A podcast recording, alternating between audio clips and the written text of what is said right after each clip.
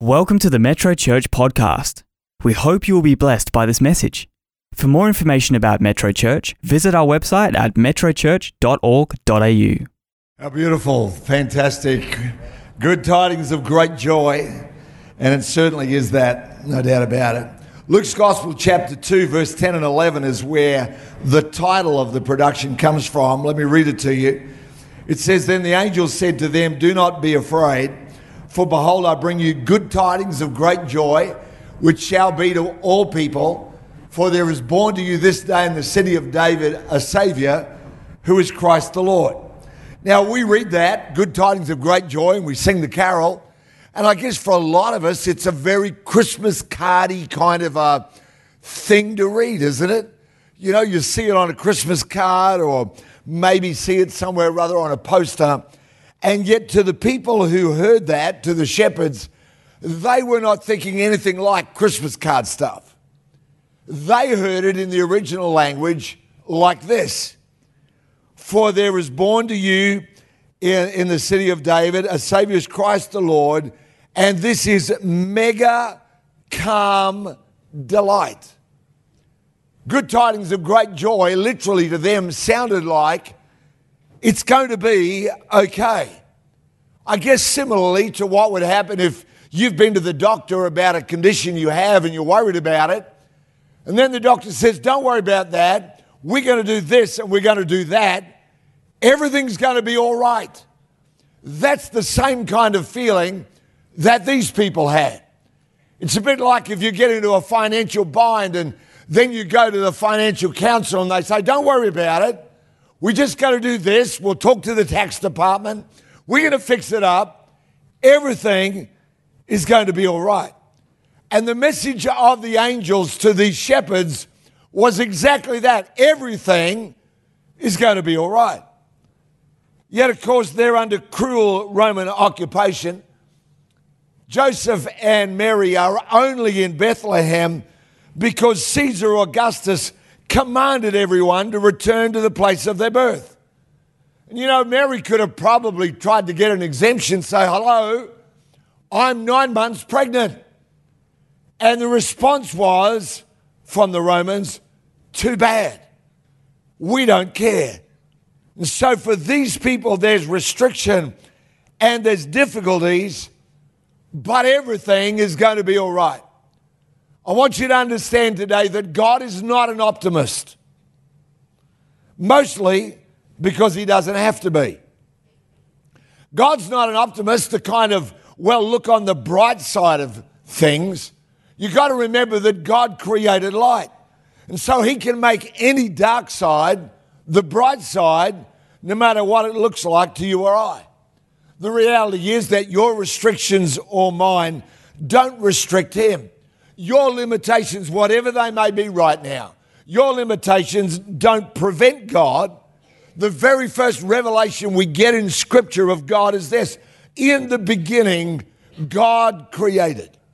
In the beginning, didn't matter what it looked like, the earth without form or void, problems everywhere. It, the, the Hebrew word literally means in a state of chaos.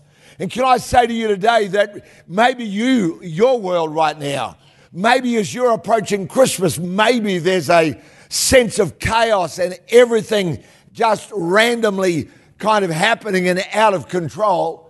But the revelation you and I need at this season of, I want you to get it today because it's far more than simply Christmas time and carols. But there's a revelation that I believe every Christmas God wants people to get. And that is this hey, I'm not an optimist. I create light. I'm the creator of it all. What looks like chaos to you is something that I'm in control of and I can change. Understand this that God doesn't have perspectives, God has plans. God doesn't have perspectives. A perspective is how you see something, usually something you can't change. We've all been through it. Somebody says to you, you know, you tell them what's going on, and they go, Well, well, look on the bright side. Well, maybe something good's going to happen. Every person that buys a lotto ticket, every single one, is looking on the bright side, aren't they? My numbers are going to be it. this is going to be my moment. You know, you watch those, uh, the ladies' gym class win their 18 million, was it? Something rather this week. And you look at them, and I don't know how many people rush out, and the very next week they rush out going, I'm looking on the bright side. This is going to be my moment. But God doesn't have perspectives because perspectives are what people need who can't change things. And God doesn't have a perspective because He can change whatever's happening, regardless of what it looks like at the time. Many of us here know and love that verse in Jeremiah chapter 29 and verse 11. God says this I know the plans that I have for you. God does not ask you to have a perspective shift. He doesn't say, Come on now, buck up, cheer up, everything's going to be okay. He says, I know the plans I have for you, says the Lord. They are plans for good and not for disaster, to give you a future and a hope. Right throughout this year, many times I have reminded us all of a verse that comes out of Habakkuk, the Old Testament prophet, chapter 2 and verse 14. And in the middle of that, and Habakkuk's another one of those people who's, who's quite in despair, actually, if you read the first couple of chapters. He starts telling God everything that's wrong with the world, all the stuff that's uh, awry and that's unjust and that's unfair. And then in the middle of it, in chapter 2, he says this He says, I'm going to stand on the wall and I'm going to see what God will say to me. I need a perspective shift. And that this is the perspective shift that God begins to speak to him. He says, Write a vision. Now, a vision to us is something that is a, an optional future, if you like. It's something we'd like to happen. That's what most people believe vision is. But according to God, vision is not something that you'd like to happen, it's something that God declares will happen. That's the difference. When God gives you a vision, it's not, uh, well, I hope this will happen. It's not God saying, come on, shift and adjust your perspective. It's God saying, let me tell you what will be. And Habakkuk the prophet stands up and says, This is what God says. Let me read it to you in verse 14. For the earth will be filled with the knowledge of the glory of the Lord as the waters cover the sea. God declares, you know what the end is going to be? The end is not one of misery. The end is not one where the earth is filled with fear. But he says the end is this the earth is going to be filled with the knowledge of the glory of the Lord. Now, you can listen to that and go, Well, Geoff, you're just being optimistic or hopeful. I'd say, Oh, you've missed the entire point. God's not an optimist because he can change anything. You might need to be an optimist. I don't know about you, I need perspective shifts in my life. And I've chosen many times, most times, to shift mine and to align it with what God says. So when He says, I'm going to cover the earth, with the knowledge of the glory of the Lord. That means your neighbors and mine. I believe with all my heart that we are not living in the darkest hour of the church. I believe we're living in the brightest hour of the church. Every week I have conversation with people that have never been to church, well, many of them in their, in their entire life. And I have conversation with them and they start speaking to me about things that are spiritual. They don't always use Bible words. I talked to a lady this week who was helping, she was volunteering at one of our functions. She said this to me She said, Tell me how your life changed. Tell me how your life changed so that you get to do something so profoundly meaningful. She wasn't referring to my title. She was referring to what she saw in front of her which was an army of Christians getting together saying, We can make a difference, we can see change. And to her, there was a cry. I remember listening to her and realizing she had just a job. In her mind, that's all it was. But what she saw into and caught a glimpse of was that there's something greater than that. That there's something more powerful, that your life can actually be caught up in the hand of God that God's got plans for your life. You don't have to live all through this life just always trying to look on the bright side and hoping things will get better. And maybe, can I say to you, regardless of what you've been through in 2021, I'm, and I say that knowing that for some people, 2021 has been an incredibly challenging and difficult time. And yet, God says this everything will be all right. I bring you good tidings of mega joy. I bring you good tidings of mega calm delight. The glory of the Lord is going to cover the earth. So when God announces in Romans chapter 8 and verse 28, all things will work together for good to those who love God and to those who are called according to his purpose. I know God isn't going, well, you know, I'm going to try and make that happen. I'll just see. I hope it'll work out. You do understand, don't you? We all know. God is not at the mercy of circumstance. You and I might be in our life, but God's not at the mercy of it. I love the fact that God has overlaid a plan for my life. God's overlaid, but can I say to you, you it's not whether you're a, a preacher or something rather. God doesn't have plans for those people, and for everybody else, it's just, well, I hope. God says He's got a plan for your life. I really believe that today somebody here needs to hear God's got a plan. Don't give up. Don't give up. Uh, certainly adjust your perspective. Certainly allow God to bring a shift into your thinking. So you start walking out of here going, God, you've got a plan. I may not know what it is right now, but God, you've got a plan for my life. Let me read it to you again Luke's Gospel, chapter 2, verse 10. Verse 11 Then the angel said to them, Don't be afraid, for I bring you good tidings of great joy. I love this, which will be to all people. Which will be to all people. It's not the exclusive province of people that were raised in a Christian home or a Christian country. It doesn't belong to those who've lived perfect lives or who've somehow rather measured up to an internal standard of themselves and the way that others expect their life to be. He says, This will be for all of you. I believe the mercy and the grace of God is far bigger than any of us ever imagined. On the days when I might feel at my most kind and my most compassionate, I'm still miles and miles away from the great heart of compassion and grace that God has for what God wants to do.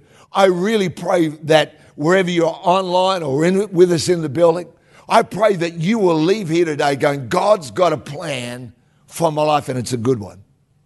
He says, I know the plans. He said they're good for your life. Now, some of you here have never made this step. I, I think about this so often, you know, realizing that there's almost like a parallel world, if, you, if I can say it like this. That just on the other side of a simple decision lies a completely different life. Think about it. Jesus walked the earth, there's no doubt about it.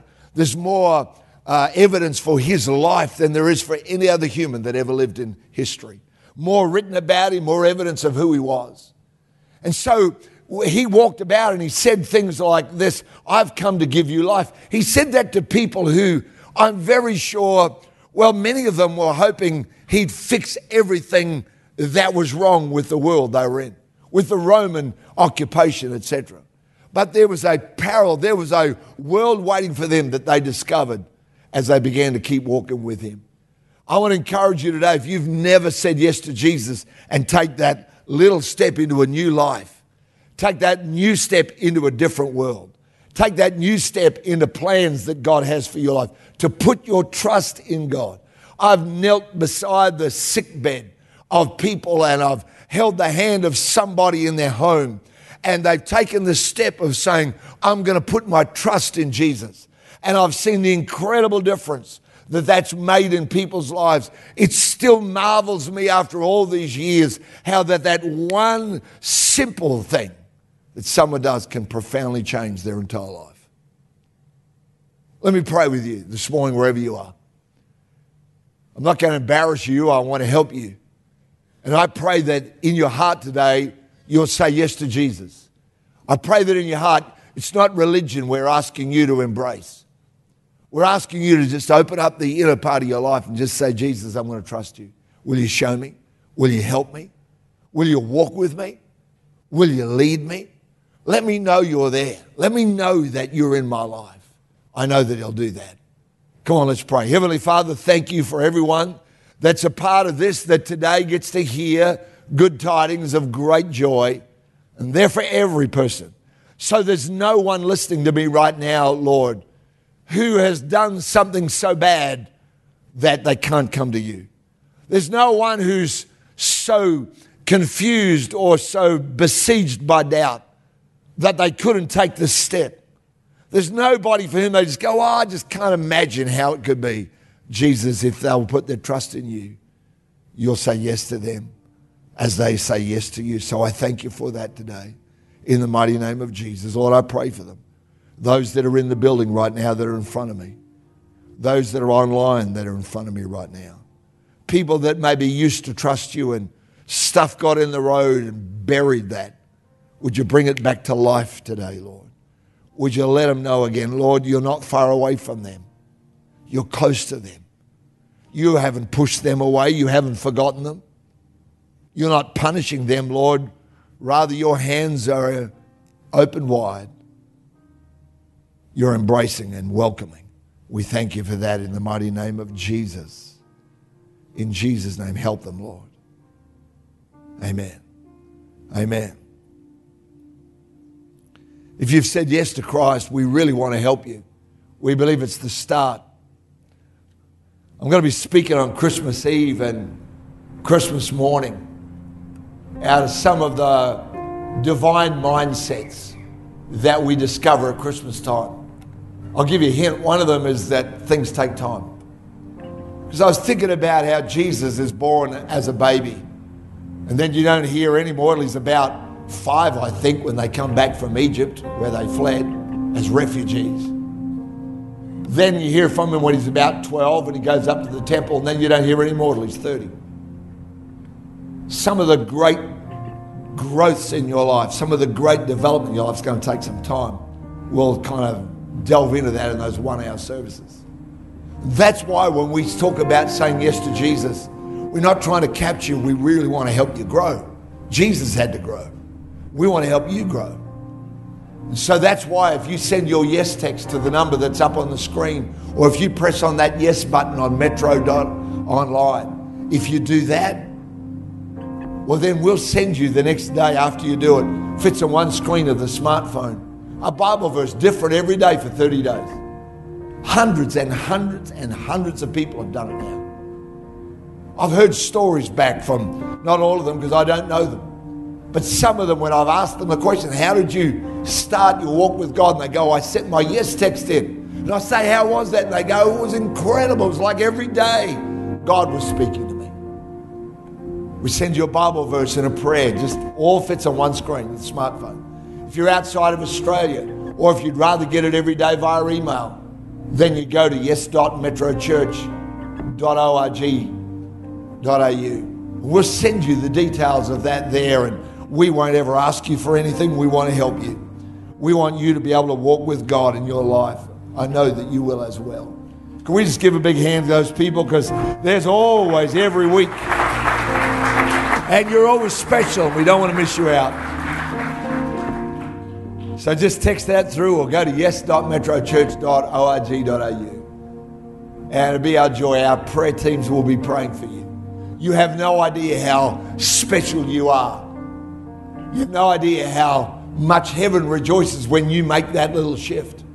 You might have told everybody, oh, I don't go for that religion stuff. Why don't you let Jesus come into your life? Bring the good tidings of mega calm light. Everything's going to be all right into your life in Jesus' name. Amen.